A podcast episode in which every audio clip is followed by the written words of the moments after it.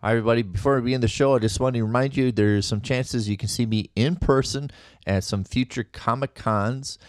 I will be uh, tabling at Twin Cities Con in November. I'll be selling my comic books and artworks. I also will be at the Eau Claire Comic Con in September.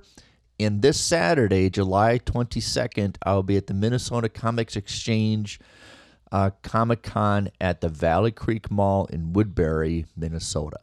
So if you want to see me in person, those are great opportunities to find me. I also want to remind you that I'm on YouTube with film critic Kyle Gothy. We are the channel is called Kyle Nick on Film. We critique two movies a week. We do have a Patreon for that uh, channel. I'll put the links for all these down below. Check out our Patreon for some great content, as well as when you sign up for Patreon, you have an opportunity to tell us what movies we could review in the future on that show with a shout out, of course. So, reminder that I'll be at Twin Cities Con in November. I'll be at uh, Eau Claire Con in September, as well as the Minnesota Comics Exchange uh, Con July 22nd at the Valley Creek Mall in Woodbury. So, with all that information, let's begin the show. All right, we're here with Matthew Liedke, film critic in Minnesota.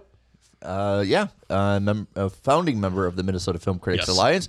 Uh, Matthew, thank you for returning. He knows it's dedication time. So, Matthew, what would you like to dedicate this episode to? Well, I'd like to dedicate it to my girlfriend who's celebrating her birthday today, her 40th birthday. Happy birthday. Yeah, and I'd also like to dedicate it to the um, WGA and uh, Screen Actors Guild, who are both uh, striking right now. Yes, we in favor of the strike. So, yes, we support the writers and actors and their strike and all they're for them. So, mm-hmm. let's do it. Let's support them and uh, dedicate the episode to them. Hello and welcome to another episode of the St. Paul Filmcast with your host, Nick Palatichuk. Each episode, Nick interviews filmmakers and other artists from the Twin Cities area. I'm Carly Palillo, and thanks for listening, and thanks for finding us. Please give us a review and feel free to subscribe so you don't miss an episode. And now, lights, camera, action. All right, we're back on the show, and today we have Matthew Liedke. Liedke. Liedke. Yeah. I was going to do it wrong. So, uh, Matthew is the founding member member of the Minnesota Film Critics Alliance. Uh, we just got some new members for this year, if I remember right. Um, we're still growing. Um, you can check out that webpage. Also, we do have a webpage for it, right? Yep, we do. So it's um, MN Film Critics Alliance uh, dot wordpress.com. Yes, and then I think it attaches to all the other film critics' own personal websites. We have everybody listed there, their social media, their websites, everybody's available there. Yep. Yeah. Um, another one of our members, uh, I do a show, uh, Kyle Gothy, Mm-hmm. but also a frequent guest is uh, from the show Brian Le- uh, Edgard. Yep. Is also you can catch him on KARE Eleven Saturday mornings talking his shows. So we got established members on our Yes. our, our, our alliance. So of course with Matt, that's your kind of your job. You go into movies all the time. Mm-hmm. I think you go. What? How many times do you go to a movie theater a week? Like three or four. Um, it's it's it's I've kind of cut it down a little bit um, recently, but I still try to see about one to two movies a week and review them, and um, yeah, just uh, keeping up with everybody, everything that uh, Hollywood is kind of throwing out at us.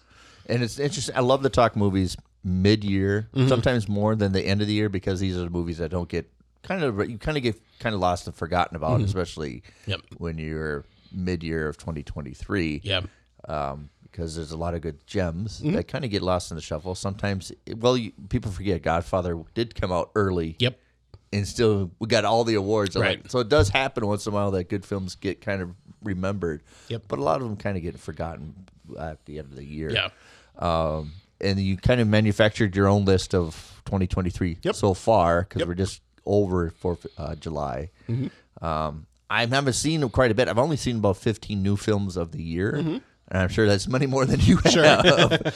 yeah. Um, yeah, but uh, so one of them is uh, No Hard Feelings. That one just came out recently. Uh, that was with Jennifer Lawrence. Um, it's a R-rated comedy. I really enjoyed it. It was uh, kind of a really kind of a throwback, I guess, to the 2000s kind of era of This has got to be Uh, really new. Yeah, this just came out just just a couple weeks ago. Okay. And um you know, it, was it was a pretty good comedy and definitely elevated by the fact that it had an Academy Award winning actress in there. Um, she helped elevate the material quite a bit, but uh, it's it's probably the first. Um, one of the first just kind of pure R-rated comedies that have come out since the pandemic started. Um, you It's know, dangerous right now for doing R-rated comedy. yeah, yeah. Yeah. Um, and then I won't say dangerous. It's it's risky because you don't know. Yeah. You you- you're you're selecting for only Right. adults can see it Yep. too. Yeah. and and that and that's the thing that I think uh, comedy and, and horror movies kind of both share that really, and that's Yeah. why you know if you see a lot of horror movies and the PG thirteen plays a big role because they want to get those uh, extra dollars from people and not restrict it to the uh, just adults with the R rating. So it's definitely a factor there. I've never heard. Uh, so the premise: Jennifer Lawrence, no hard feelings. Yeah, so she basically plays kind of a down on her luck woman who's uh, kind of struggling financially. She needs an Uber car to make some extra money, and basically she agrees to a Craigslist ad to date this um, these parents' kid, their son, who's really like socially awkward and stuff, and and they want to like get him out of his shell before he goes off to university uh, Yeah. the next semester. So basically, they hire Jennifer Lawrence to date him uh, over the summer, and it's yeah, it hijinks ensue. yeah, right. And then it's the clum- clumliness. Yeah. the awkwardness. Yeah, Well, that's great. I'm gonna have to check it out. I'm sure it's a little, peppered a little bit in theaters, but uh, probably on streaming services right now. yeah, I'm, I'm guessing it's probably going to be pretty soon on, on streaming services. That's it's going so fast nowadays to to streaming services. Um, one that I like to bring up, just in case, uh, showing up with Michelle Williams. I Okay. love showing up. That's her when she's a she runs. It looks like she runs a art department from a college, but also she's trying to juggle being an artist herself. Not to mention her personal life. And not to mention you're trying to hustle, promote yourself. Right. You Also, what do you want to be creative about? It's all these jugglings that I think artists tend to have to balance mm-hmm. out and what you're skillful. A lot of people are, I know artists are really skillful at hustling, mm-hmm. selling themselves and content. But I know a lot of people are great at content, but not mm-hmm. really selling themselves. I know a lot of people are really good being teachers, but not really all. So it's all those dynamics of where do you want to stress being good at, where you know your skills at. Yep. We're not doing a lot of exposition and vocalizing. And I think Michelle Williams did it phenomenally. She gets frustrated at people like, well, I have a showing. Yeah, I have to, too. Well, I have a showing. Yeah. know? Yep. So I think it, it sold really well the life of authentic artists, not really showing what they present, but all the still all of the dynamics that they have to juggle at the same Right. time. Yeah, I really was impressed with the movie. It's very quiet for how stressful a movie Yeah. it is. Sure. I don't know if you haven't seen it yet. I haven't seen it. I haven't gotten a chance to know. Okay. but uh, but I it definitely just came out two weeks ago. Okay, yeah. So Yep, I'm definitely going to be checking that one out. Um, another one is Air. Um, the Oh, yes, the yeah. film about the Jordan's shoes. I'm glad you put it on yours. Yeah. Um. So, um, when I when I was watching it, I was, uh, you know, it's it's a really enjoyable movie. Um, it's I would say that it kind of reminded me of a sort of like, um. Maybe like a Sorkin type movie. Um, if you think back to like the Social Network or um, Steve Jobs, just like As he just mentioned, it does give kind of like a little bit of a Sorkin flavor to it. Mm-hmm. Yeah, but but just uh, maybe a little like less serious, you know, like Social Network. gets very you know gets kind of into a little bit of dark territory, and um, whereas but this is a little more lighthearted, so it's enjoyable, but still kind of has that like business angle and kind of fast pace, um, business world aspect. That yeah, uh, fast, but not. into- not too intense. right. Yeah, Yeah, not intense as like Tetris was almost like a spy right, right. movie, Yep. Mm-hmm. right? The new movie Tetris, what we critique before, but right, it has this understanding for people a little bit who weren't even alive in Mm-hmm. the '80s, where you know, even born in the '80s, didn't understand that Nike was garbage. Right. Yeah. You forget how horrible Nike was, and it, everything was hideous. I remember everybody had. I thought it was a flower, flower symbol. Right. Yeah. Yep. But Adidas was the authentic athletic wear, not the really sportswear, but athletic wear. Yeah. Even if you went on tennis in the early '80s, you wore Adidas shorts and everything. So it's nice to see that how Nike came. Not only that. Yeah. Broke the rules Right. of how merchandising and all that. Yep. Yeah. Yeah, and it's it's crazy to think about now because now you look and it's everything's Nike. If if you watch sports, Nike is on every uh, uniform and jersey and everything. Yeah, Yeah. So, and but it's it's a nice understanding because we know the ending, but how do we get there Yeah. is far more fascinating. It's hard to do because we know the ending, but but do actually the trials and everything Yep. and how to get there. It makes it actually almost. Are you really going to make this happen? Right, yeah. absolutely. Yeah. So I, I agree. If I made my list, Air would be on there. Yep. Um, and then Plane was another one. Um, that one had uh, Gerard Butler on it, and it came out right in January. This was might have been like the first 2023 movie I saw. I do get a kick that we have two individual movies there called Air and I Plane. know, I know, And You right? put them right next to Yes, each other. Right. yeah. um, but it was just such a straightforward action movie. Um, Gerard Butler plays a pilot who has to land in a in a uh, small island with mercenaries on it who want to take the passengers hostage. The plane had to like make an emergency landing, and um, Gerard Butler has a little bit of like military experience and there's like a guy on the plane who was being like brought over to be like extradited for crimes and he's like a French Foreign Legion guy It sounds like a very fun popcorny kind of Gerard oh Butler. my goodness, movie, yes. yeah. Um, one of the great things about it was like, um, it wasn't too over the top, just just very straightforward, good, good, solid action scenes. Well, I hope so with that title, like Yes. plane. Yeah, because exactly, it's, it's kind of a play on words Yep. too. It's just plain old. Yep. Yeah, Yeah. So, um, just good fight scenes, good action scenes, um, enjoyable characters, likable characters.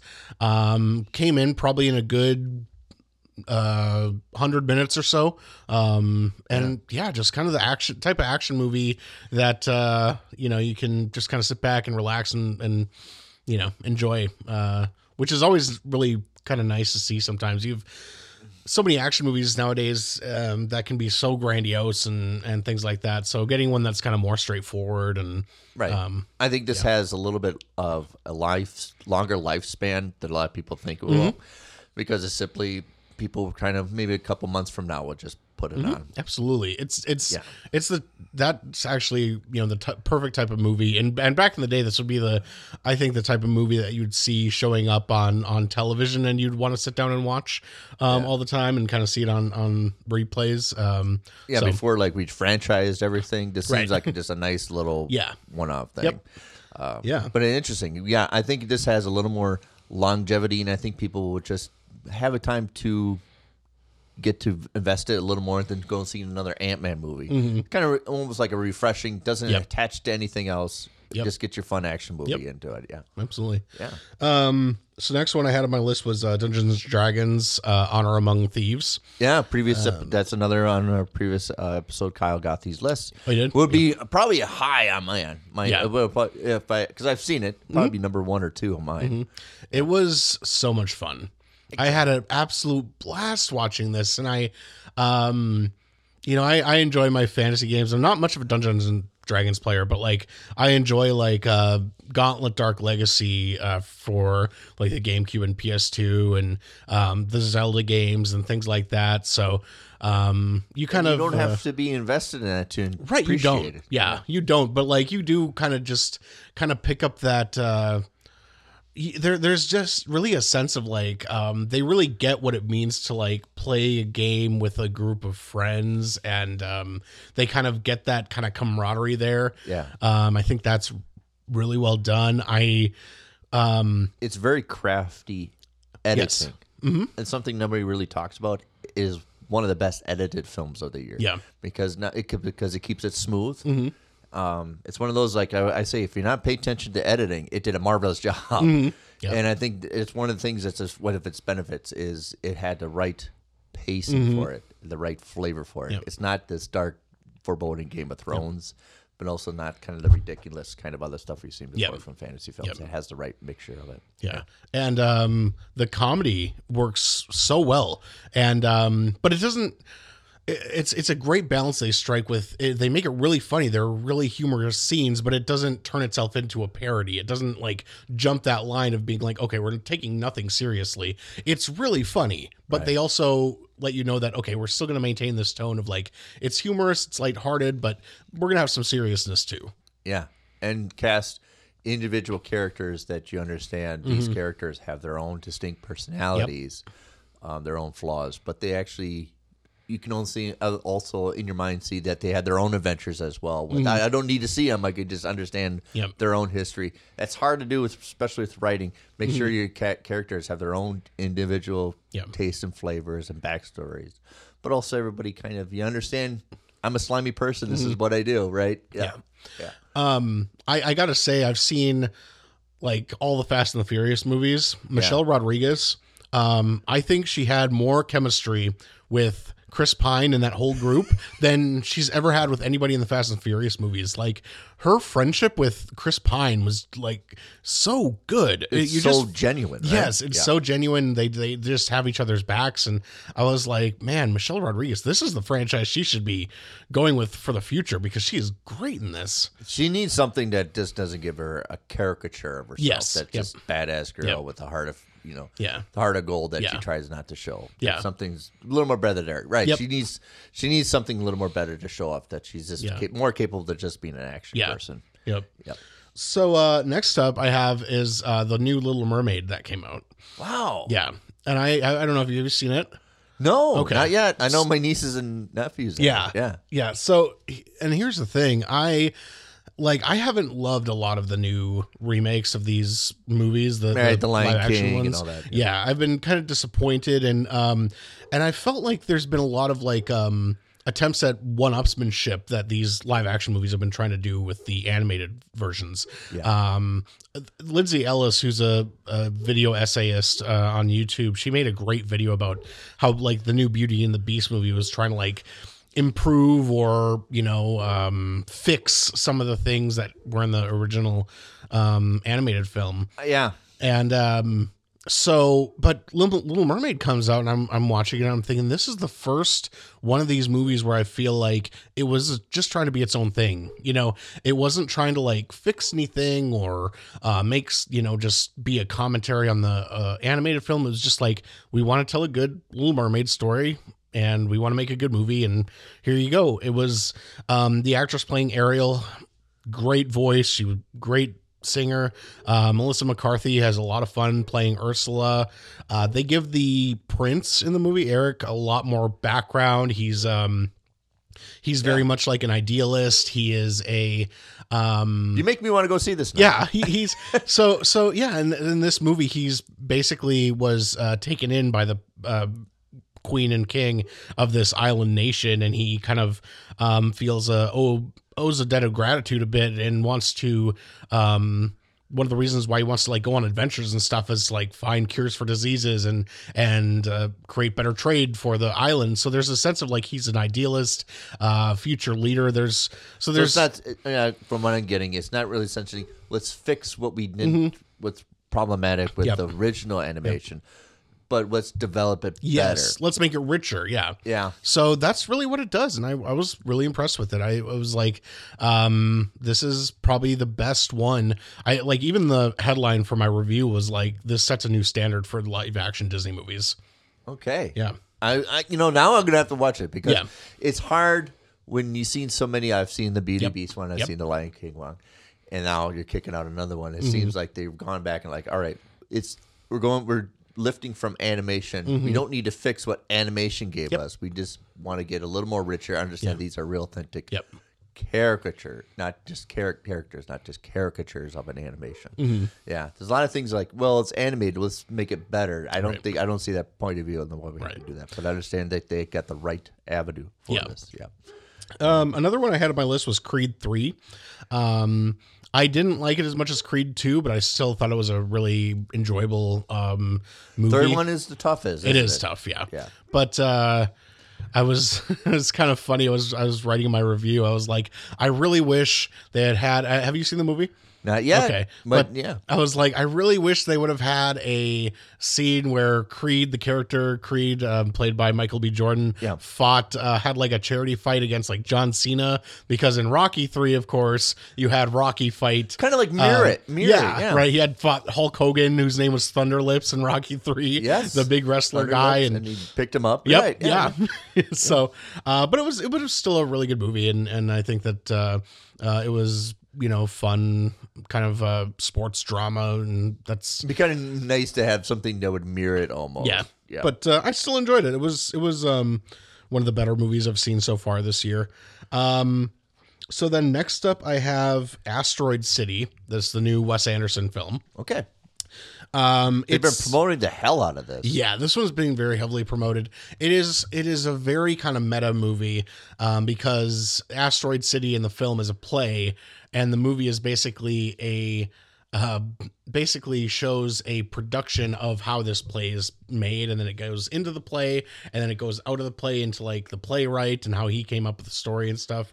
Um, and so I think it's it's uh, Wes Anderson is kind of commentating on himself as a filmmaker and his work with actors. Um, but there's also that From what you're describing, it's almost like Fellini's Eight and a Half. I'm making a movie about the, the, the surrealism Mm-hmm. Yeah. of making my own movies. Right. Yep. And how you can get lost in the whole entanglement of production Yep. where you almost get divorced from reality, right.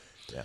Um, but there's a uh, there's that great bit of like how Wes Anderson um has all these quirks and you know kind of like interesting shots and bits of dialogue, but still really gets that human element there. Um, and so in Asteroid City, the the play itself where a lot of this is taking place you have um, a group of characters who come to this place called asteroid city for this like scientific event and uh, the main protagonist of the film his wife recently passed away and he has to kind of be with his kids at this time Okay. um, and during that time they're there they have like this extraterrestrial kind of event happen.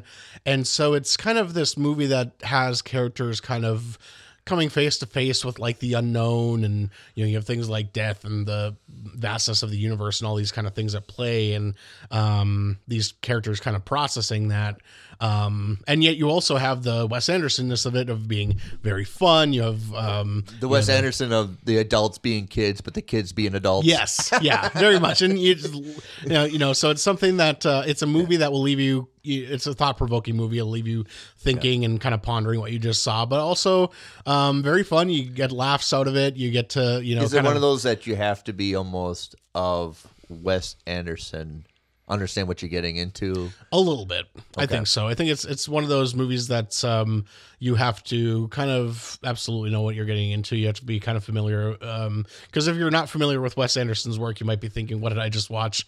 Um but uh, yeah, I didn't like it as much as the French Dispatch. I really, really love the French Dispatch, but I still like this one quite a bit. It seems like it's almost like a, a I haven't seen it yet, but um, him examining these kind of the the texture of would you put in a fake surrounding, almost you believing it's real, Mm-hmm. and then you're getting sold. You're selling. You're kind of punking yourself almost. Mm-hmm. But you also, as punking yourself, get to take inventory about your own life Mm-hmm. as well. Yep. Which is kind of like the whole census of all, all his films almost. Yep. Yeah.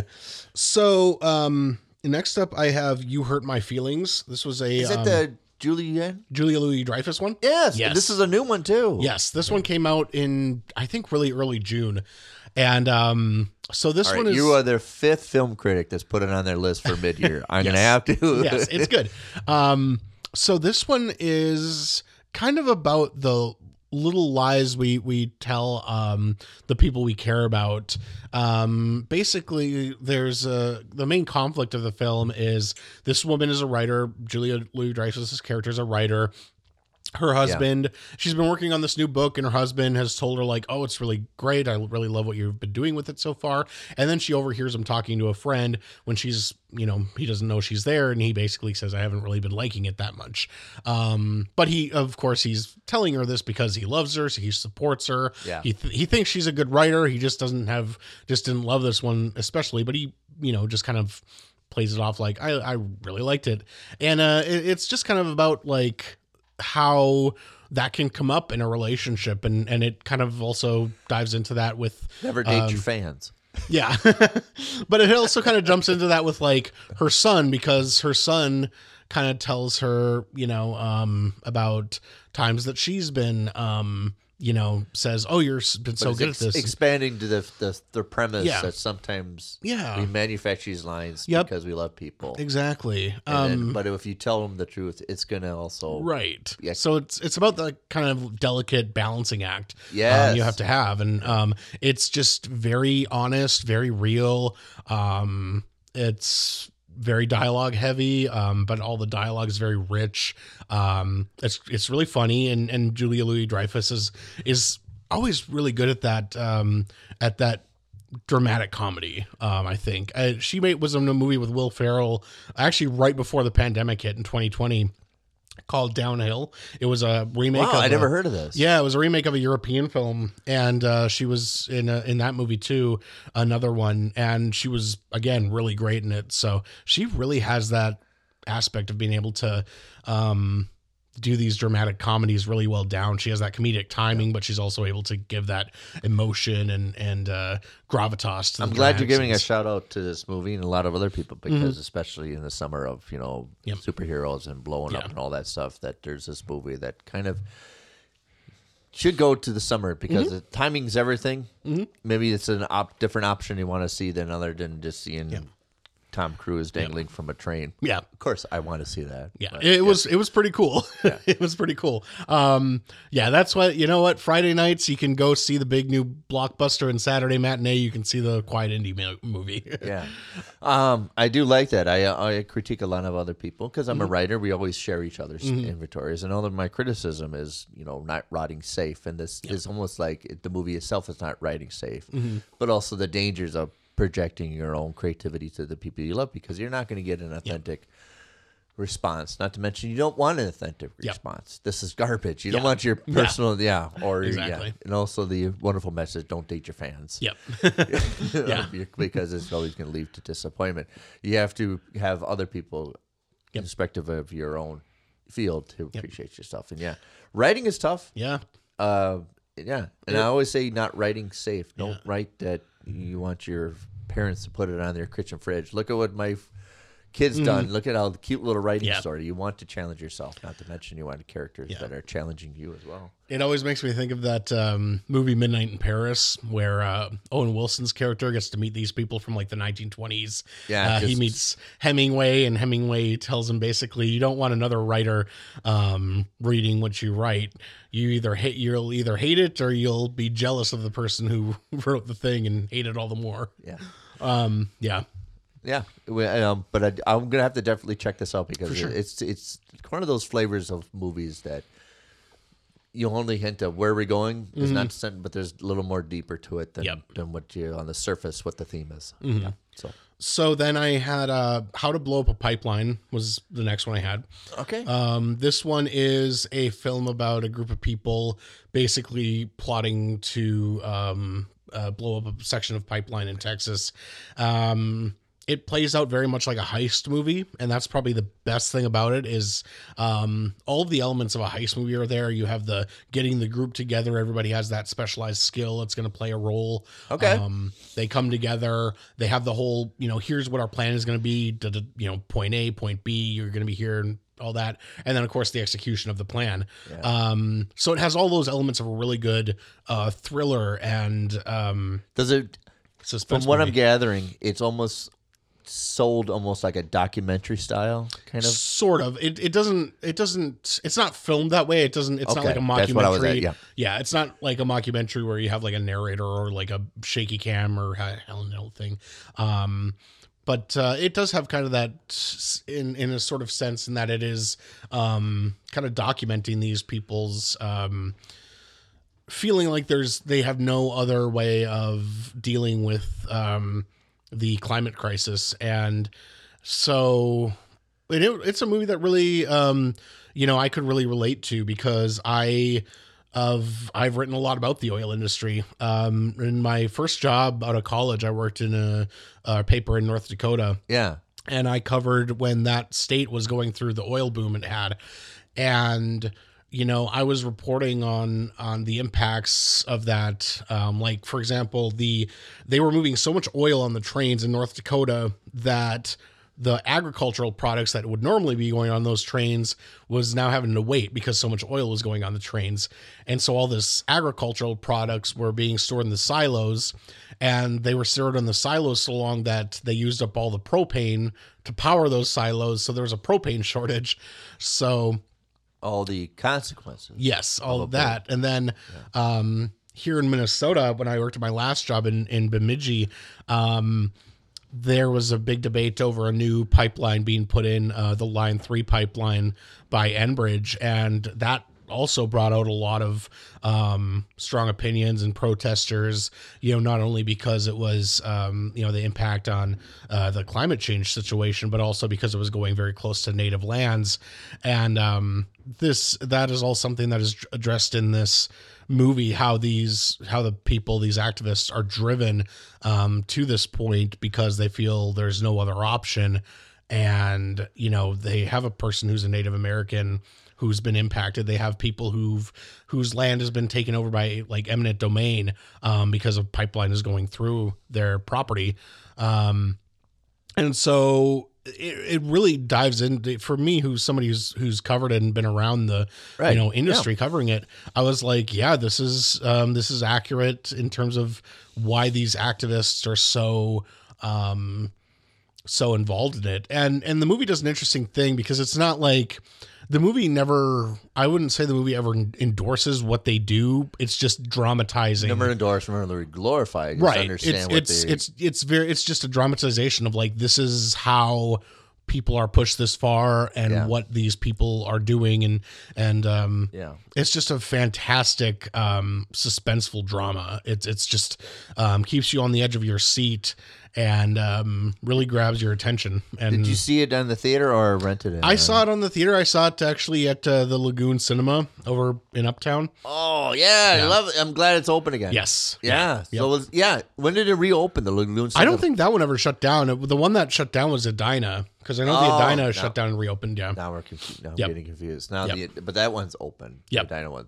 Yeah. Yeah. Yeah. So my f- number one best movie, I gave it five and a, a five out of five, um, and I think that the MNFCA has been really high on it too. Is Past Lives. Um, Holy crap! Yeah, another film critic that's part of the Minnesota Film Critics Alliance, Ruth Moreras, Ruth- said it was the best film not only the Yeah. of this year but of many other years. Yes, Yeah. Ruth gave it really high. I think Brian um, gave it a uh, four out of four. His his rating on uh, four stars out of four. Um, I personally, yeah, it's same with me. I think this was is going to be hard to top as my number one. I think if this movie had come out last year, it would have been my number one movie of the year. Um, this is such a moving, powerful film um, about relationships and the idea of like what if um, and how life events can can shape your past, your present, and your future. Um, I know it comes. Does it come from South Korea? uh, it wasn't. I, it's it's a it's a American? person. Yeah, it's an American filmmaker. Uh, I believe uh, Celine Song. Um, I think is her name. Um, Okay. So it's not a Korean film, but it's it's about a woman who basically grew up in Korea.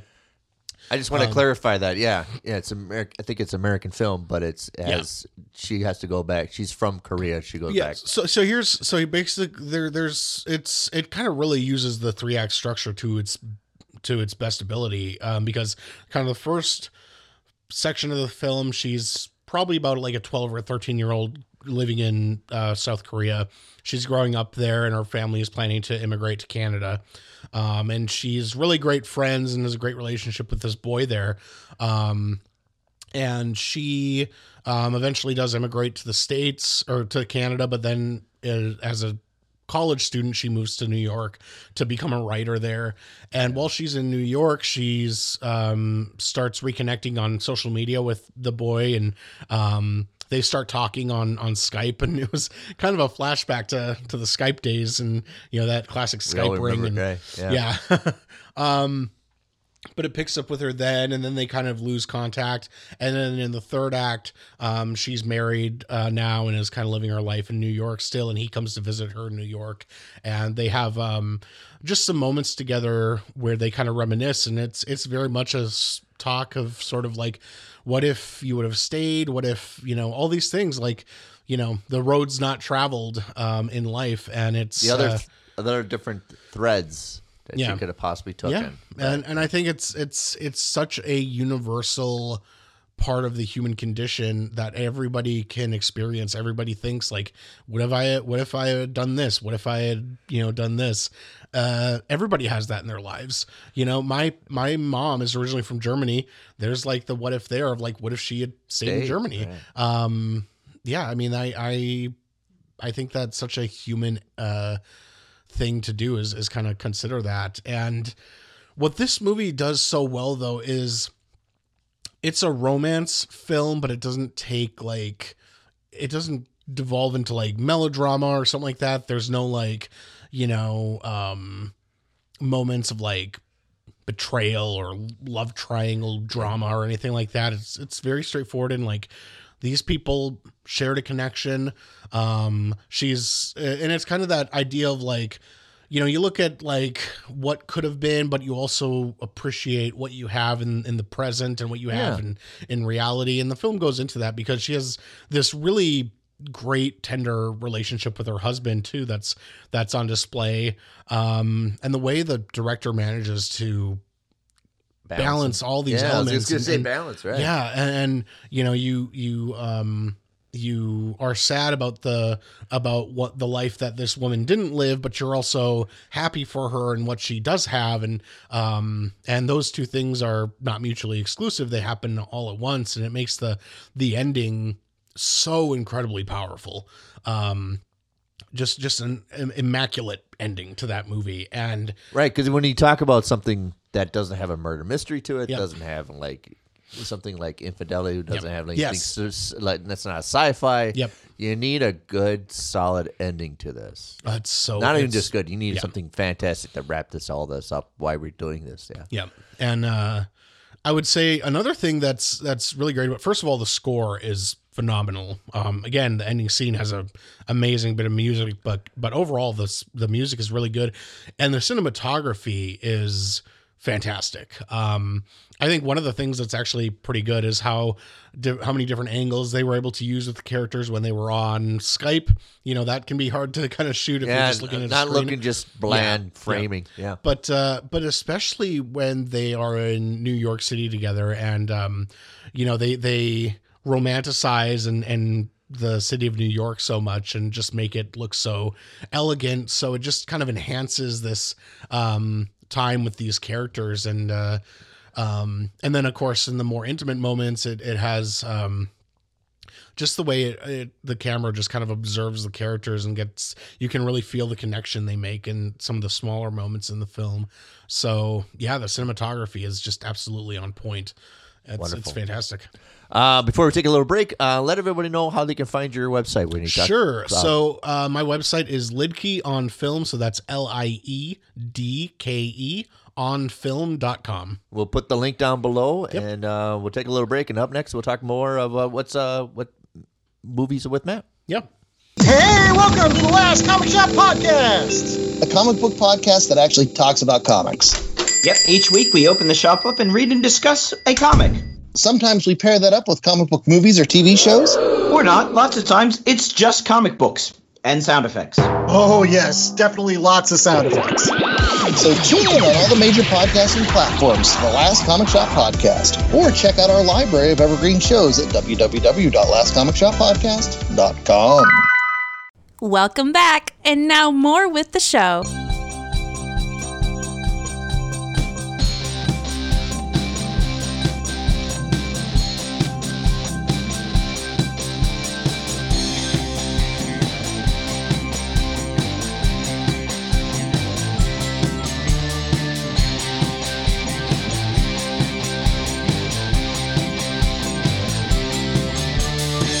All right, we're back with Matthew, and we talked a little bit about the strike. Mm-hmm. So right now, as we're recording, actors and screenwriters are on a strike, Mm-hmm. and Matt want to talk about a little bit about it. Um, so what, what do you want to cover with this? yeah. Um. So it, it's it's really interesting to me, kind of what they are striking over this time around. Um. Obviously, uh, the wages uh, thing comes up, you know, uh, as as it should. Um. But Not just the wages, but like residuals. Yes, residuals, and um, and it's interesting this time around because it's a it's more about streaming. Um, you know, the how they're getting paid residuals for the streaming services nowadays. Um, because I remember the last time there was the writers' strike uh, was about 2007, 2008.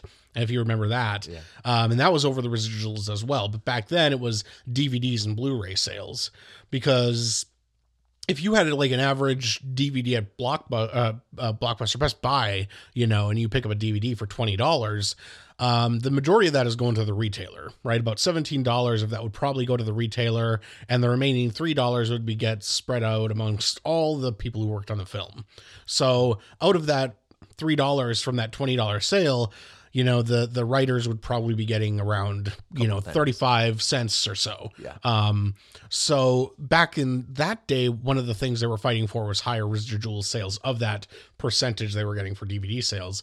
Now i, don't- I don't even know how they're looking at residuals with streaming. Like is it how many people watch it? Is it how many people uh, download it? I don't know. Um, but i know that it's definitely something that i have to figure out um, and improve on for the writers and actors Well, from I don't want to name my source. I know somebody who works with television writing, mm-hmm. and you're getting paid your episode, and that's it. Yep. They just write you a flat check of X amount of dollars that maybe cover your rent for the month, Sure. and that's it. You don't get anything retained from Right. anything afterwards. So there's they pretty much want to pay you like a flat rate. Right, because they pay you up front basically for the episode, if I if I know. Yep. And then you hope for the hope for a residual after. Yeah. Um And also they they've been using your likeness, Yes. as well as your um, material, Yep. for previ- for next available projects Right. projects Yep. without paying you, and that's Yep. what they want to do. Is Yeah. well, you got your even for extras who get a flat. We want to use that extra's face, and then for CGI, we just go put copy paste and put them in the background again for another movie. Yep. and they want to do that without even paying your appearance. Right. Well, that's a big thing. You talk about the um, computer generated and also the the AI factor, um, and I think it's something that any writer. I mean, it doesn't have to be about movies. It can be me as a journalist, um, anyone who's who's writing. I think that AI is definitely um, going to be something you have to reckon with. So I think it's it's Here, certainly good. It's not going to go away. Yeah, it's here. So you have to so you have to create safeguards, and so I think that's another part of what they're striking about is is uh, ensuring that there are some type of rules uh, in Hollywood um, regarding AI, and I think that's going to uh, spread. I To, read AI scripts. yeah, They have no human no, integrity to it. yeah, They're not going to, you know, the King's Speech. yep, It's a wonderful screenplay. Got an Oscar win for a screenplay Mm-hmm. Yep. about a person who had a debilitating Yes. thing about talking, which Yep. um, AIs haven't figured out is the flaw of uh, concentrating a whole script about a person who doesn't have elegant speech Mm-hmm. Yep. vernacular. Interesting. You bring that up. It, it reminds me. Um, it was about so in the King's speech, it was about his stuttering, right? Stuttering, right? And uh, when I was a student at uh, Minnesota State University, um, I actually had a student assignment for this uh, student uh, magazine we were doing for like an online magazine, and uh, I actually got to meet um, people with stuttering as, as part of the Fargo Moorhead um, Stuttering Society. Basically, it's a support group, and I got to talk with them, and um, yeah, and I, you know, I got to learn about how it's it's not out of nervousness at all for them. It's not like they're scared to talk. You can tell exactly what they're trying to say and what they want to say. You can see the the sentence they're trying to form. It just like they get hicked up on a on a word. Like they might stumble on a word that just they have to get past to continue Yeah. It's speaking. almost like a, it's a hurdle. They try Right. to find some way to, Yep. if they have to go around it or jump it. And so it gave me an even better um, uh, appreciation for the King's Speech. I remember after after doing that story um, because I had already liked the King's Speech a lot, but actually speaking with them and then going back and looking at how well Colin Firth captured that was was really really important. Um, and I I really appreciated it a lot more. Before we move on, it um, reminds me when you sp- talking about that um, Motherless Brooklyn, Yes, Ed yep, Norton's character, Yep. Yeah, which absolutely. was a highly underrated movie. It was. I, I liked it quite a bit, and it's there's a there was a fascinating history there too because what they were talking about in that movie, like the um, Gentrification. yep, the gentrification and moving things around for the new highway and such like that. Yeah, And legalized gerrymandering and all that Yep. stuff, but it's turned into a murder mystery that's almost very seedy in the alley. God, that was a very underrated movie. yeah, uh, yeah. Check it out. And we're gonna have Yep. to critique that on Kyle Nick on film because I think he hasn't. Kyle hasn't not seen Motherless Brooklyn. yet. Oh yeah, yeah, yeah. I love that movie. I went. Thank God I went to the theater to see that one. Yeah.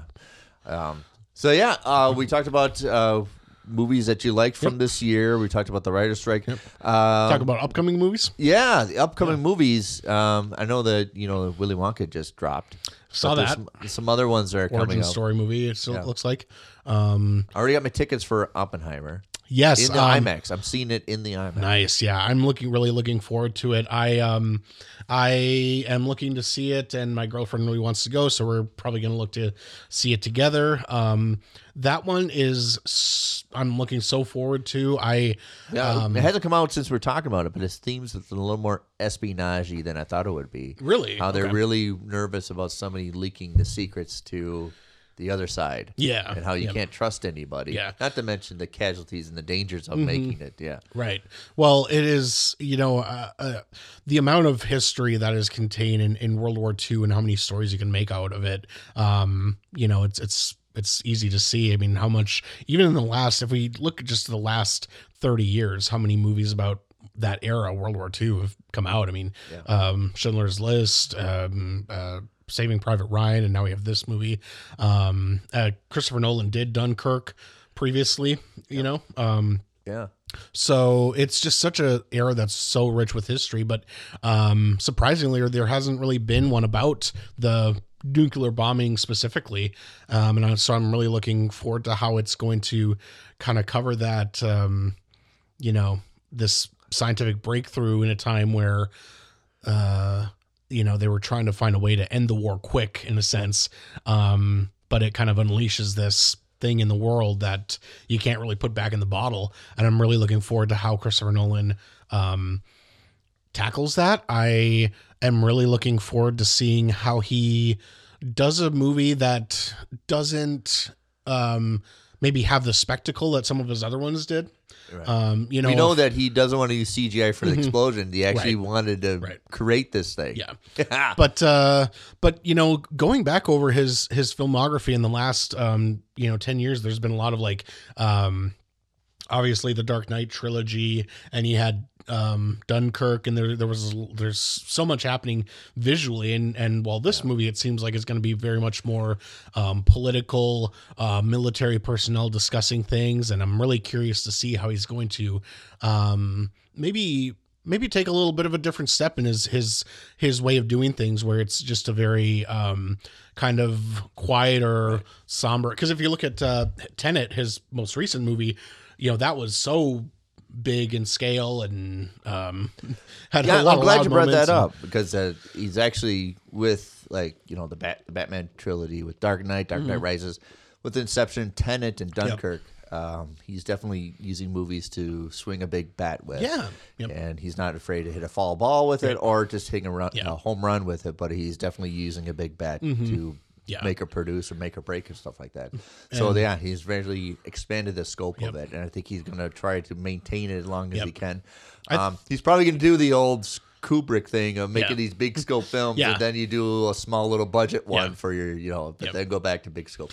Yeah, well, that's and that's kind of what I think about this one because, like, obviously, I'm sure the the scene where they test the bomb is going to be, you know, uh, huge in scale. But but um, what I'm getting, this is a character study of a man who, you know, creates a weapon of of mass destruction. That was from and, Germany. Yep, And then he's yep. going to create a bomb to blow up the country that Yep. he came from. Yep.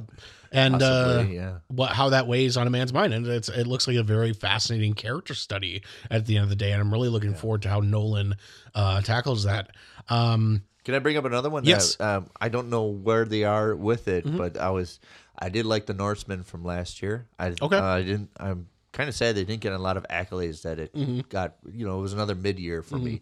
Um, but we know that Robert Eggers going to make Nosferatu. okay, And I don't. good. I'm looking forward to that one. I don't know if it comes out this year or not, but I know he's somewhere in production. I don't know pre-production of making that. So, And I think I'm definitely looking forward to that. Yeah, one. and I think that's one that um, a lot of film buffs are going to be looking forward to. I mean, if you, I mean, especially uh, anybody who's gone through film school, I feel like studies that period.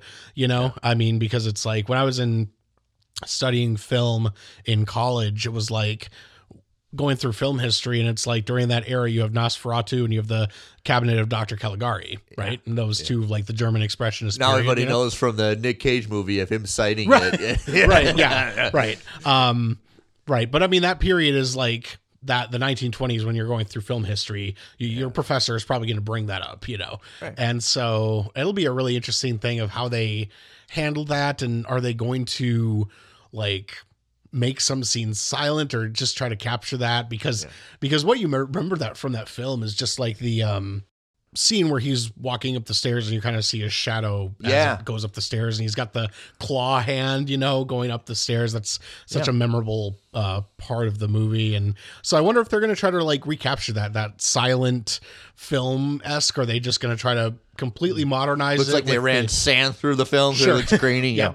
Or if they're going to try to like completely modernize modernize it, but have that old kind of um, gremlin esque look to the character that he had in that movie with the long hands and things like that. Yeah, so I'm it definitely like the Robert Eggers likes to develop. He's own, he'd like to do his own kind of genre, Yeah. kind of thing. Yeah, Um, another one that's just coming up the same weekend is Oppenheimer. It's almost become a, a meme now on Twitter, but Barbie, uh, and with Margot Robbie and Ryan Gosling, um, coming another up one they're now. promoting the hell out of it. Yeah, I'm looking forward to it. I think it's. I mean, uh, I think it's by Greta Gerwig, right? Yes, and she's also said she's done doing independent. She wants to do Yeah. for movies. Yep. movie production, big but time. uh you know a lot of talent there right i mean margot robbie is obviously proven herself to be great i have ryan gosling is is a fantastic actor and i don't know if you ever saw the nice guys what they did with russell crowe but I'm waiting for my sequel to that movie. oh my goodness yes They need a sequel really bad. To yeah them. And uh the guy ryan gosling shows off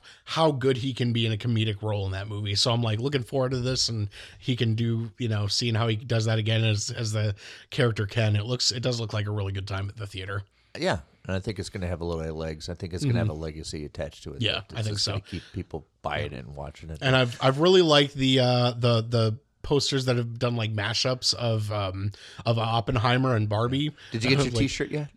Not yet, no. But uh, I've seen like poster mashups that like have Oppenheimer and Barbie and like all the characters from both movies like on the same thing, and it says like um uh Barb Barbieheimer or something like that. Barbenheimer. Yeah, Barbenheimer. Yeah. Oppenheimer. Yes, you can use that. Yeah. Yeah.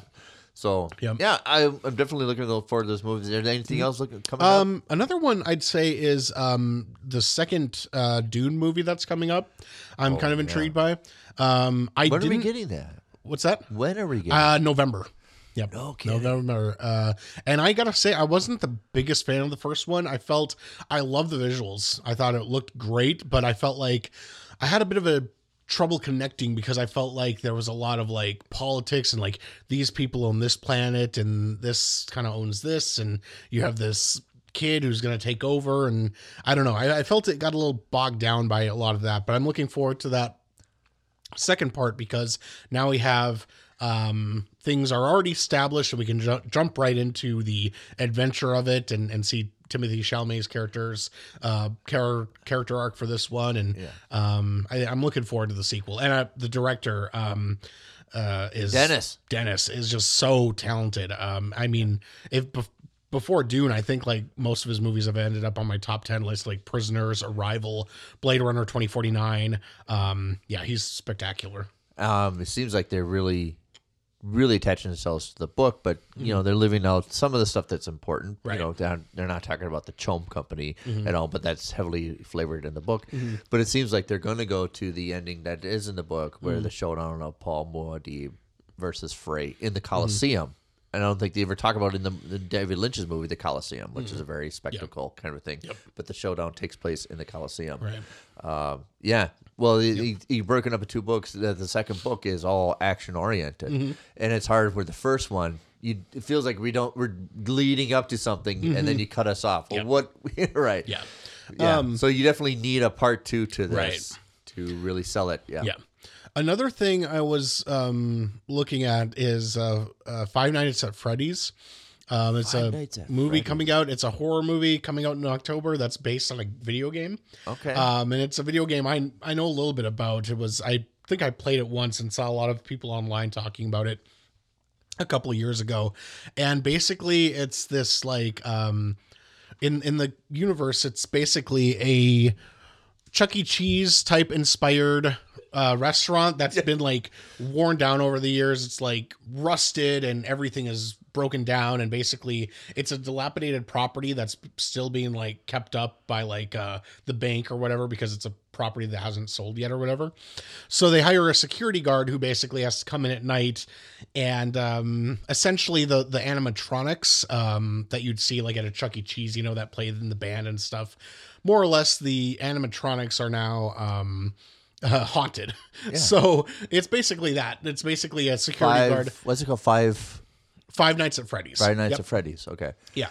Yeah. And uh, yeah, it's basically haunted animatronics going after a security guard working at this dilapidated, rusted um, children's pizza shop, you know? Right. Um, so that one looks kind of interesting. I also saw, and not that I'm looking entirely forward to it, but there's a new Saw movie coming out this October too. Oh. Uh, I think Saw 10. You know they're going to eventually get there with Yeah. Ted. You had to do it. I think right? this, yeah. Um, I thought Spiral was okay um, with Chris Rock. Um, I didn't think it was too bad. Honestly, it was probably the first time in a while that I watched a Saw movie that was not terrible. I mean, that. Uh, I mean, when you get to Friday Thirteenth Part Ten, Jason Yeah. X, Jason, well, have, Jason, yeah, Jason X was so fun. Um, you're gonna have to, yeah, you have Yeah. to sell the fun of it. Yeah. Yeah, to- but uh yeah the saw i like because it's so they took a huge break because you had saw 8 came out i think in like 2018 but saw 7 came out in 2011 i was still in college when saw 7 came out. I was like 2011 and i remember going to the theater and at that point there was just a feeling of like let's get this over with because it's it's it's done. You've done you know because like the first Saw movie and even the second Saw movie to an extent were like all right, but then they just started th- Saw three, Saw four, there's a Saw little five. bit of recycling. oh man, you know, and it it was just got to the point where like okay, you guys need to be done. Um, if there's one I want to bring up Mm-hmm. uh, um, that did a, a really good at the South by Southwest, Mm-hmm. um, late night with the devil, which Mm. kind of seems like found footage mixture of King of Comedy with Martin Oh, okay. Mm-hmm. Um, also kind of like a flavor late night 70s Mm-hmm. late night show with Johnny Carson. Um, but a late night with the devil, it doesn't have distribution yet, so I don't know if Mm. we're going to see it at the end of the year. But it got a wonderful reception. It's a very, Okay. it's very much if you like the Joker Yeah, um, kind of that kind of a flavor where Mm-hmm. somebody ran out a guest to come on for his late night show and it brings out the devil. Oh, uh, very much almost like found footage also where Okay. it's never really this episode never really aired and they found the Oh, sure. tape of it something Okay. like that but um, really got a lot of accolades i'm really Okay. looking forward to it Yeah. it already if you want to look up it's called late night with the devil i am severely looking forward to this movie Mm-hmm. Yeah. yeah. Yeah. so i don't know if you heard anything I haven't heard anything on that one actually yet. Um, I actually haven't. No, and it's eh, but you kind of get to this time of the year where you're kind of um catching up from you know South by Southwest and Sundance and Cannes, and then um in fall, of course, we've got um Toronto coming up too, which is going to be filled with movies to see. I know that Toronto, the Toronto Film Festival, always has a bunch of stuff. So So I'm just looking it up. It already has an 8.5 on Rotten Tomatoes. Oh, this wow. Late Night with the Devil.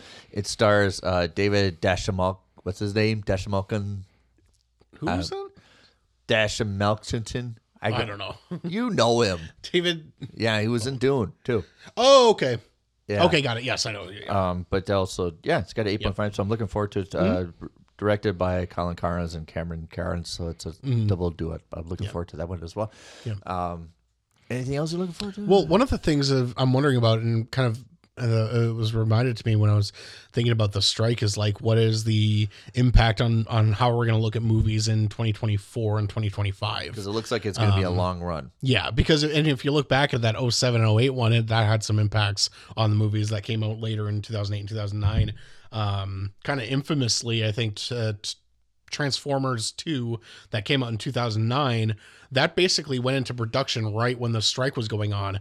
And Michael Bay kind of notoriously uh, started filming all the action scenes and all this and that. And then basically had his writers come on when the strike was done and write around to connect Yeah. the dots of this story. I so, construct this. Right? yeah. Yeah. yeah. But um, if we want to um, look back a bit, um, I can also share my top 10 from I would love to because we didn't get the opportunity to come on Yep. the show last year. Yep. Um, and you can listen. I listed my top tens last Yeah. year, but I would just want to think my audience as well as me want to be interested to kind of recap what you thought was the your ten for last year. Absolutely. So uh, starting at number ten, I had women talking. oh, fantastic! Really good, really good. Um, it was The premise seems boring. It, it does, and and it Yeah. because it's like, how do you make this into a you know exciting movie where you keep getting drawn in by this conversation? And I remember in my review, I I likened it to a sort of like courtroom drama. Almost like Twelve Angry Men, but with Sure. the the ladies. Yeah, I, I basically like for me it was like okay, I, I thought of it like a, as a courtroom drama because we have pros and cons, we have opposing sides, you have opposing arguments, um, you know, going back and forth about what they should do, what they shouldn't do, and and all the while while you're having these arguments, um, you know, you have the uh, kind of threat. In a sense, weighing over you of like, when will the men return? How long do we have to do this? So we have to argue and hammer out these what we want to do, make concessions, make compromises. All the while, we have this suspense of like when these people come back and we have to leave by a certain time. Uh, I will to agree with my partner Kyle Gothi. Bad title. Mm-hmm. Yeah, It, it needs something else to I think you could sell it. Yeah, I think you could have like, not that I can come up with the one on the top of my head, but you know, Yeah. I think that you could have done a little better. Yeah. Um. So number nine for me was Bones and All. Oh yes, I thought was really great. we all Um, love. I mean, how did that get non recognized for like even. Mm-hmm. like adapted screenplay? Um, I really, for me, this was like how to make a modern monster movie.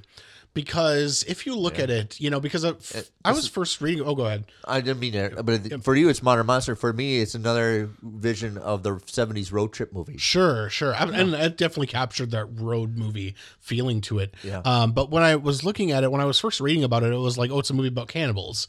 But then I watch it and I'm like, but no, but but, you read about it like, uh, Yeah. how the hell? And there's a it's, Yeah. there's a there's a romance to this. Like, Yeah, what the hell right. am I doing? Yeah. So, but then when you actually watch it and you're like, these people basically have to live in the shadows. They basically have to, um, they have to eat to survive. The subculture. Yep, they this. they have to they like have like advanced abilities like the ability like of smell and things like that. And I'm like, That's this they- is yeah. very similar to a vampire story or a another type of monster where they have to like, you know, You're go after you- they- humans, but they you know have complex emotions and feelings about it. And um, all that, all Yeah. that, and there's a certain kind of a class structure Yep. to this. There's Yep. Mm-hmm. certain kind of subculture of hierarchy to this, Right. And they're all in the shadows, but they all kind of know each other just from Yeah. just a certain glance.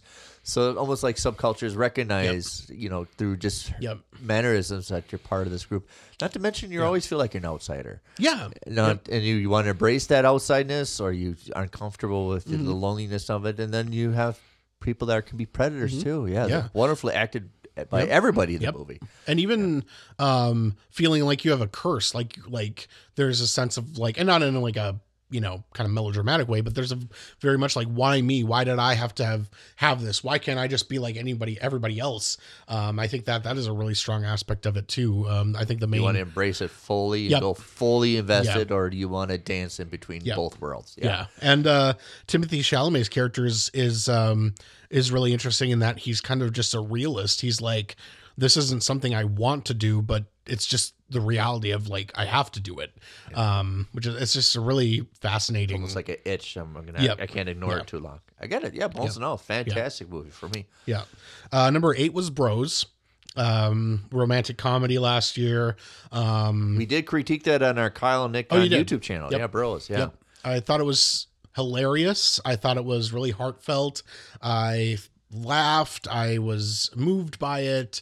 Um, I thought it was just a really great um, rom com. It was it was just a really effective for me, and I I thought it was really really strong. it gives that authenticity of just not overarching. You have people with all these flaws Mm-hmm. Yes. into it, Yep. and then only embracing their flaws, but also how they fit into their own communities. You Yep. know, you're not gay enough. Exactly. What are you talking about? Right. What what the hell does that Yeah, mean? Right? exactly, You- Or exactly. you're too this, or Yep. you're not, or you know, why can't I just be Be me. Be Yeah. me. Yep. Yeah. Yeah. not only out in the side of the world, but be me in my own sense of communities. I do. My favorite part is the committees about how we embrace diversity and like we do it too much. We don't do that. We Mm-hmm. Don't do my group. You know. Yes, exactly, exactly. Yeah. Yep. Um, so next up, number seven was Turning Red. Um, that was the animated Pixar film. I haven't seen it yet. Oh, it's so good. It's Okay. so good. It was um I have to be honest, it was my number one animated movie from last year. I have to be honest, I didn't really care that much for the Pinocchio movie from um Guillermo del Toro. I understand because the Um, story comes from Pinocchio. That comes from very dark Gothic Yeah, story. If you read yeah. the book and you want to embrace that, But Right. yeah, yeah, I, I just didn't really connect with it that well. Um I have to agree. but uh but turning red it was just so uh heartfelt there was so much passion put in from the director who was basically um a lot of like some of the things that the main character experiences is things she had growing up it's just such a great movie uh coming of age story of of you know kind of adolescence and that Yeah. time time when you're hitting puberty and um the characters are all really lovable and and have such strong personalities and um it's a really great premise the concept is really fun um with her kind of like embracing this monster side of her um when she turns into the red panda Yeah. um it's just a really fun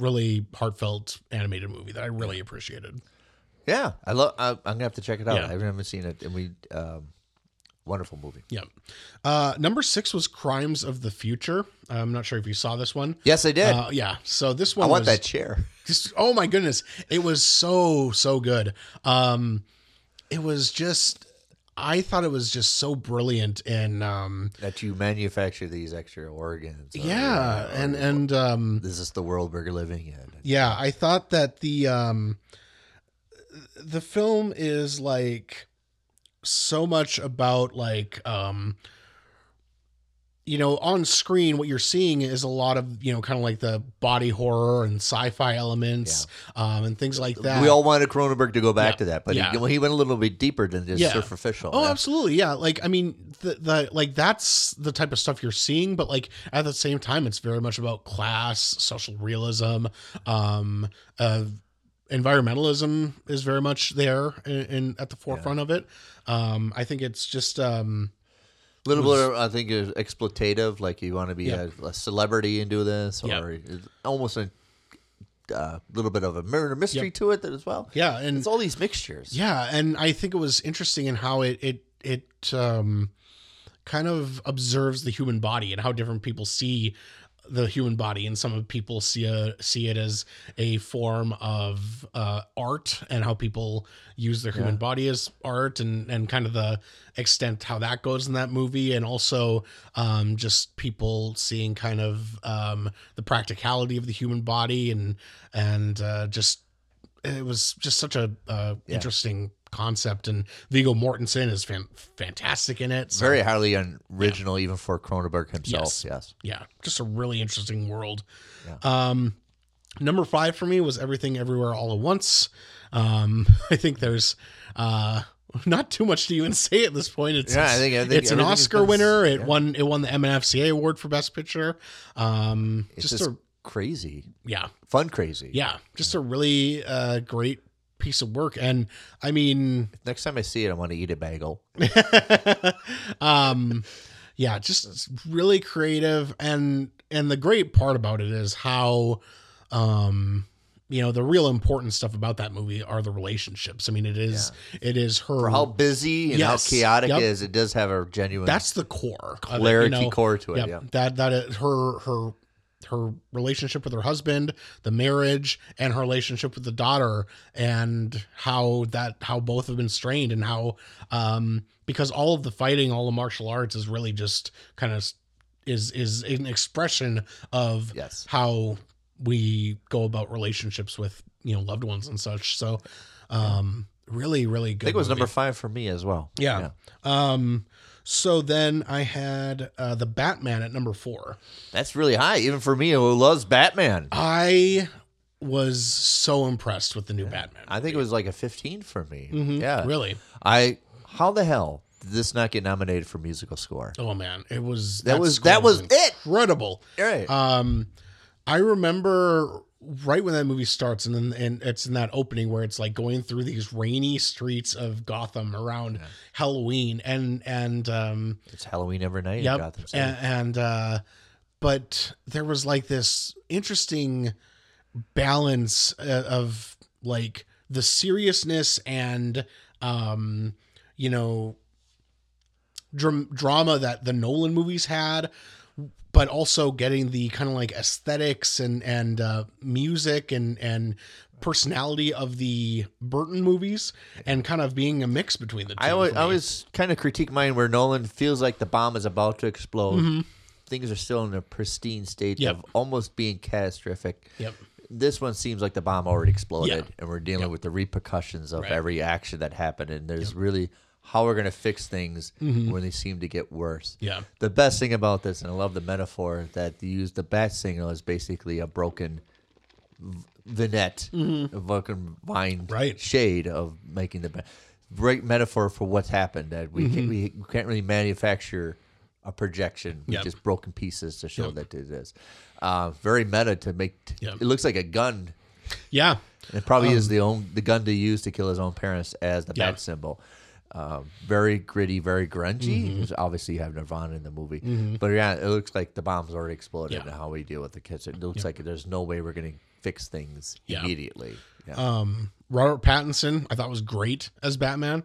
I, I really liked him. I liked a younger Batman who still had to learn Definitely. that I can be more than just a guy who is after vengeance. I can be more, you know. And he had when there's that great overhead shot with him with the flare leading the people out of the out of the stadium with the water.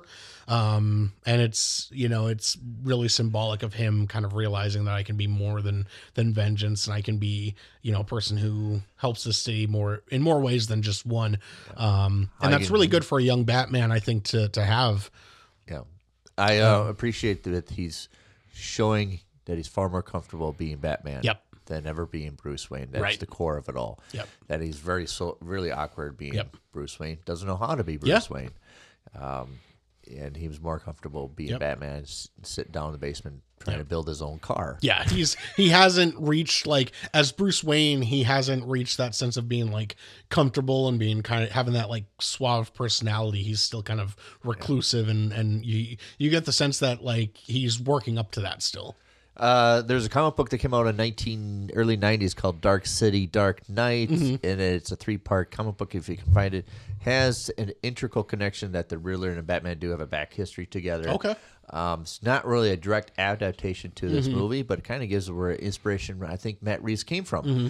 Uh, that the Riddler is kind of like not that just this superficial, jolly little, little dare to get caught, but there's something underneath that has a connection Yeah. to him as well. That's interesting. But yeah, I love I love all I love those the Nolan's Mm-hmm. versions, but I like this version too. yes That um, you visually show Batman plunging into filth and getting Yes. dirty. Yeah, and uh, supporting cast was great too. Uh, uh, John Turturro, um, uh, Colin Farrell, um, under that great Yeah. makeup. It was yeah, I, th- I really thought it was stellar. Yes, fantastic. Yeah. fantastic cinematography too. I, Oh, I think I put that as a nomination for it too as well. Yep. So for number three, I did uh, Banshees of Inisherin, Yeah. which uh, another one that was Number really one great for me. Another another one that had Colin Farrell too. Um, I'm glad the donkey made an appearance in the Oscars. Yeah. yes. but uh, what a what a just endlessly watchable movie. Um, uh, so such a simple concept of like Not not blow them up, not action, Yeah. Mm-hmm. not a murder mystery, but there's an entanglement of yeah. how relationships happen. and Yep. something. And uh you know, the the concept of like friendship and how friendships are made and and what a friendship is and things like that and uh so much at play with and it's just all t- told through this wonderful dialogue. But there's also this um there's also this uh kind of dark humor to it, right? With the fingers thing that happens in it. Um and then of course there's the uh, conflict that's happening that they can kind of see sometimes and hear the the gunfire and stuff like that um, that's happening There's off a of their bigger shore. conflict, right? They and feel like it's they're divorced from. right, and, and in a sense, the the the conflict that they're hearing and and because it's kind of a civil conflict, and you can kind of draw the comparison, of course, with with that and they're the two friends that are now fighting with each other. Um, Yeah. and they're So- trying to figure out their own selves. I say, if you're writing, if your characters aren't looking for the authentic selves, you're Mm-hmm. not really writing. And each one of those characters are trying to figure Yep. out where they fit in the world. Not to mention who are their authentic Yes. Mm-hmm. selves. You got Colin Farrell's sister. Maybe I want to get off this island. Yep. But then if I get off this island, I'm not. I don't have a history because that's all I have. Yeah. Or when I want to venture out. So it's a lot of just different woven tapestries of characters. And I think Martin McDonagh does a wonderful that. Yeah. Even Yeah. when there's seven psychopaths, he did. Yeah. Yep. Really good. He's really good. He doesn't mind getting dirty. Yeah. Getting gaudy at sure. it. Just violence. Yeah. Throwing fingers Yeah. at the window. yeah. yeah. Wonderful. Yep. So number two was Tar. Um, I love Tar. I thought it was brilliant, absolutely brilliant.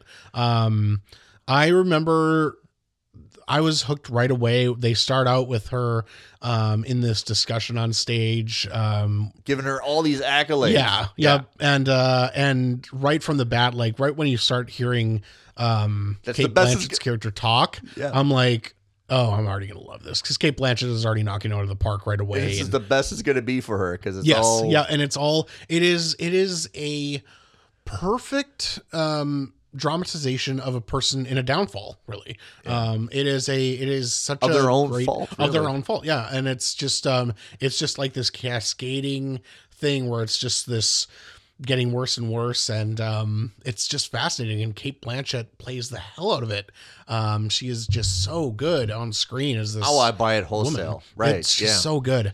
And uh, great supporting cast again. The the other um, people in her life are are fantastic.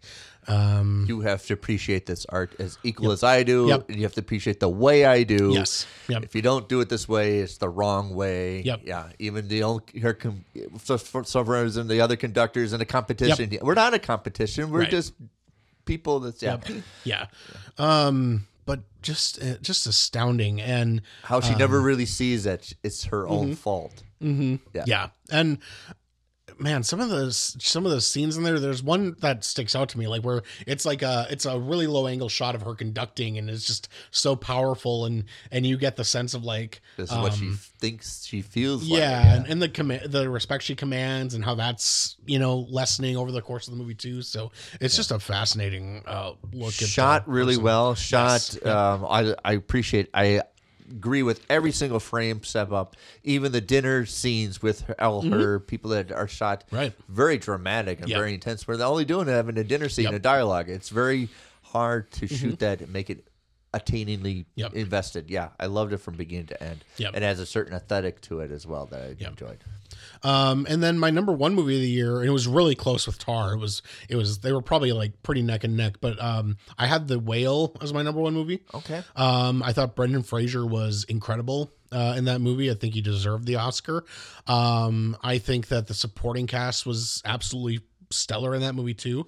Um, it was it was really a movie about a person facing in a, a basically an addiction from depression and such. That was what it was really about. I was a little like um worried about how the portrayal of of the of the main character was going to be Right, because it You is know, a suit. yeah, it's a suit and that going on, and and how they're gonna portray it. If the but it's it's really interesting how they portray this man of like um being really. Have you seen the movie? No. Did you see it? Okay, it was. It- I don't think a lot of Yeah. people listening have Yeah. yet too. So the main character is um he's an English professor. He he knows his stuff. He's very great with literature.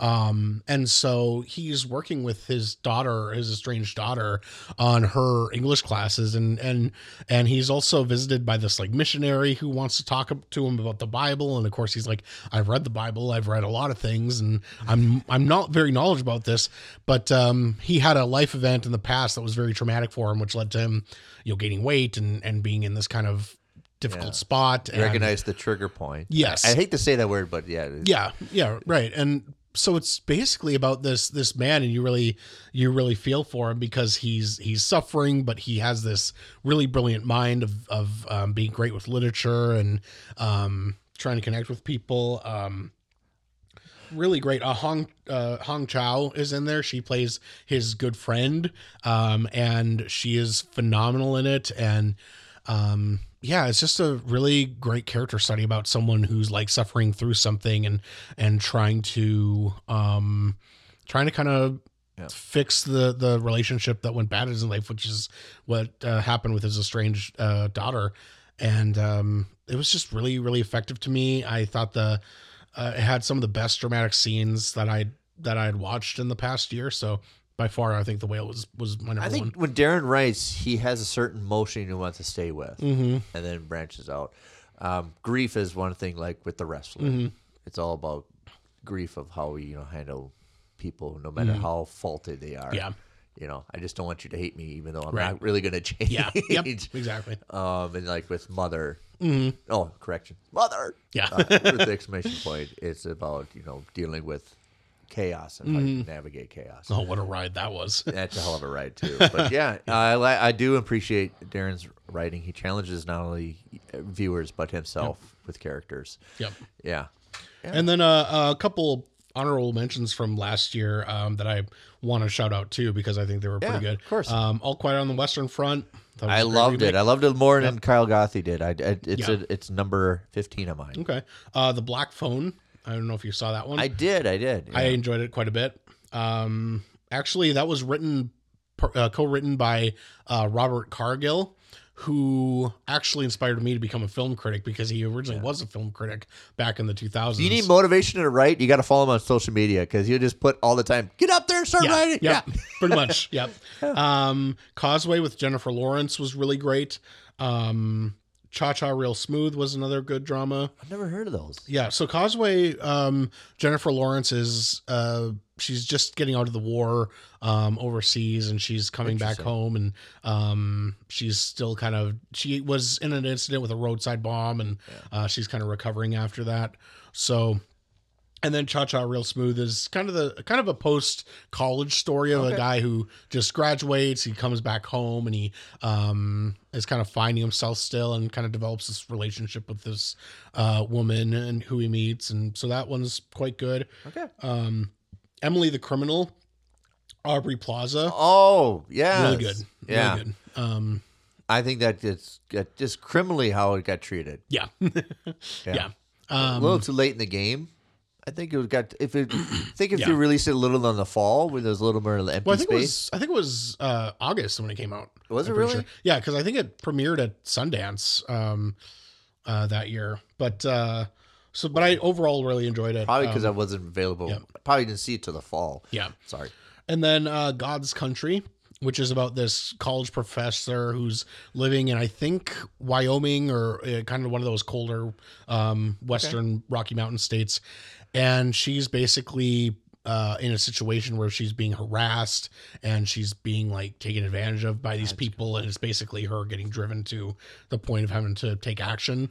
It's really good suspenseful drama Yeah, wonderful. um, living with um, Bill Nighy, um, another really good. yeah, one. this is one he got nominated yes, for. yep, he was nominated for it. He's fantastic in it. It is a very time old, tiny. yep, Yeah. it was very somber um, character study that I really enjoyed. Uh, Marcel the Shell with shoes on, just a cute. It's cute little flavor. Cute little flick. I watched it on a. I was I was going to a business conference and I watched it on on a plane. I like she gets blown up on YouTube and all these people randomly show up at her house. I know. She's like, it- what? it's it's adorable. It is so adorable. Um, I had Pearl on there. Oh yeah, Um, because Pearl was on a because- t- Pearl was top Yeah. ten for me. Yeah, Pearl was really a genius movie. Uh, uh, I caught it right away. The whole aesthetics, her personality, her the disorder, and everything. almost the the vibrancy, like almost like a yeah. s- like super Technicolor type. You know, It looks like it should be like a Frank Capra. Yeah, you know, it's it's it's um but uh I really liked I mean obviously I think the thing that a lot of people go to is that monologue she has toward the end that's really just a great piece of acting. Yeah, you so you show how deep this goes for her psychosis. Yep. Um another one was She Said, the movie about the New York Times. I love this. I, I did. I'm, I've been advocating for this film. Yep. Uh, I think it's because of the um, one that won Best Picture Mm-hmm. about the Boston Globe Uh Spotlight. Spotlight. I think Yeah. Mm-hmm. because of Spotlight got some of the accolades that this kind of get undershadowed because it's kind of the same template. A little bit. Um, you know, investigating journalism. Yep. But I did love all the performances in Yeah. that movie. I, I would. Yep. I'm still trying to press people to go see it too. Um Top Gun Maverick, great great action movie. Great. I great liked it far, far more than I thought I would. I did too. I was going in, and you, you always kind of have a bit of a question mark there of like how this is going to be. But man, it was it was really enjoyable, and Miles Teller is uh, great in there, and yeah, it, it really pulled it off well. I thought it was really good. And then uh, the unbearable weight of massive talent uh, with The Nick Cage. Yeah. it's a blast with this movie. I thought it was so funny. Um, Nicholas Cage being able to be Nicholas Cage and just letting him be let loose. I think he feels far great. more comfortable comfortable being on a movie set than being uh, Nick Cage in real Yes. life, and this Yeah. is him the able to Yeah. opportunity to do all the stuff that he likes to do. Yeah. And we're gonna make a movie about it. I'm sure it was not very hard to sell him Yeah. to do this kind of a project. Yeah, Nick Cage has this special type of energy that can just be really great. Uh, like Renfield too, uh, the new Renfield movie, he was having a blast in it. Um, if you go back to 2010, and he was uh, a character in the movie Kick Ass um, that came out in 2010, he was superb in that movie. you sell that. You want to be kind of a Batman kind of a guy. Yep. Yeah, Yeah, absolutely. Perfect. Um, Yep. So then my final uh, movie uh, that I had my honorable honorable mentions of last year was Vengeance. It was a movie where where this uh, podcaster goes to investigate this um, the death of this woman, and he um, kind of it's a little bit of like big city guy goes to small town America and kind of Yeah. has that, but it also has this kind of seriousness of like um, true crime podcasting and and um, investigating into you know crimes and deaths and things like that. Feels like a very up to impact on people. kind of a Yep. murder mystery Yeah. kind of a thing that eventually you're going to have to recognize Yeah. that this is kind of the platform nowadays if you want to Right. do a modern version of these kind of things. Yeah. so yeah, that was that was another one that I I saw last year that I really appreciated. Yep.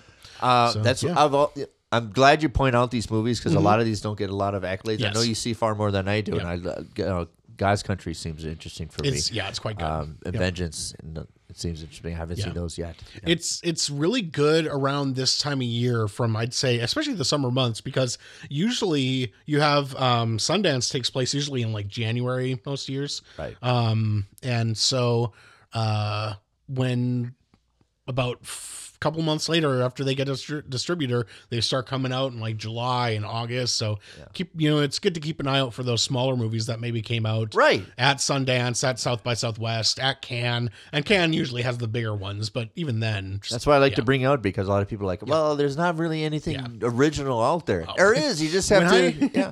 when I hear people say that, I'm like, oh my god, I could, I can make you a list of like 20 movies that are completely original, past lives. I mean, like the movies I just listed. Uh, Yep. you know, the top three were, you know, uh, How to Blow Up a Pipeline, Asteroid City, Past Lives. Like all these movies are completely original, you know, and so, yeah, Right. Yeah.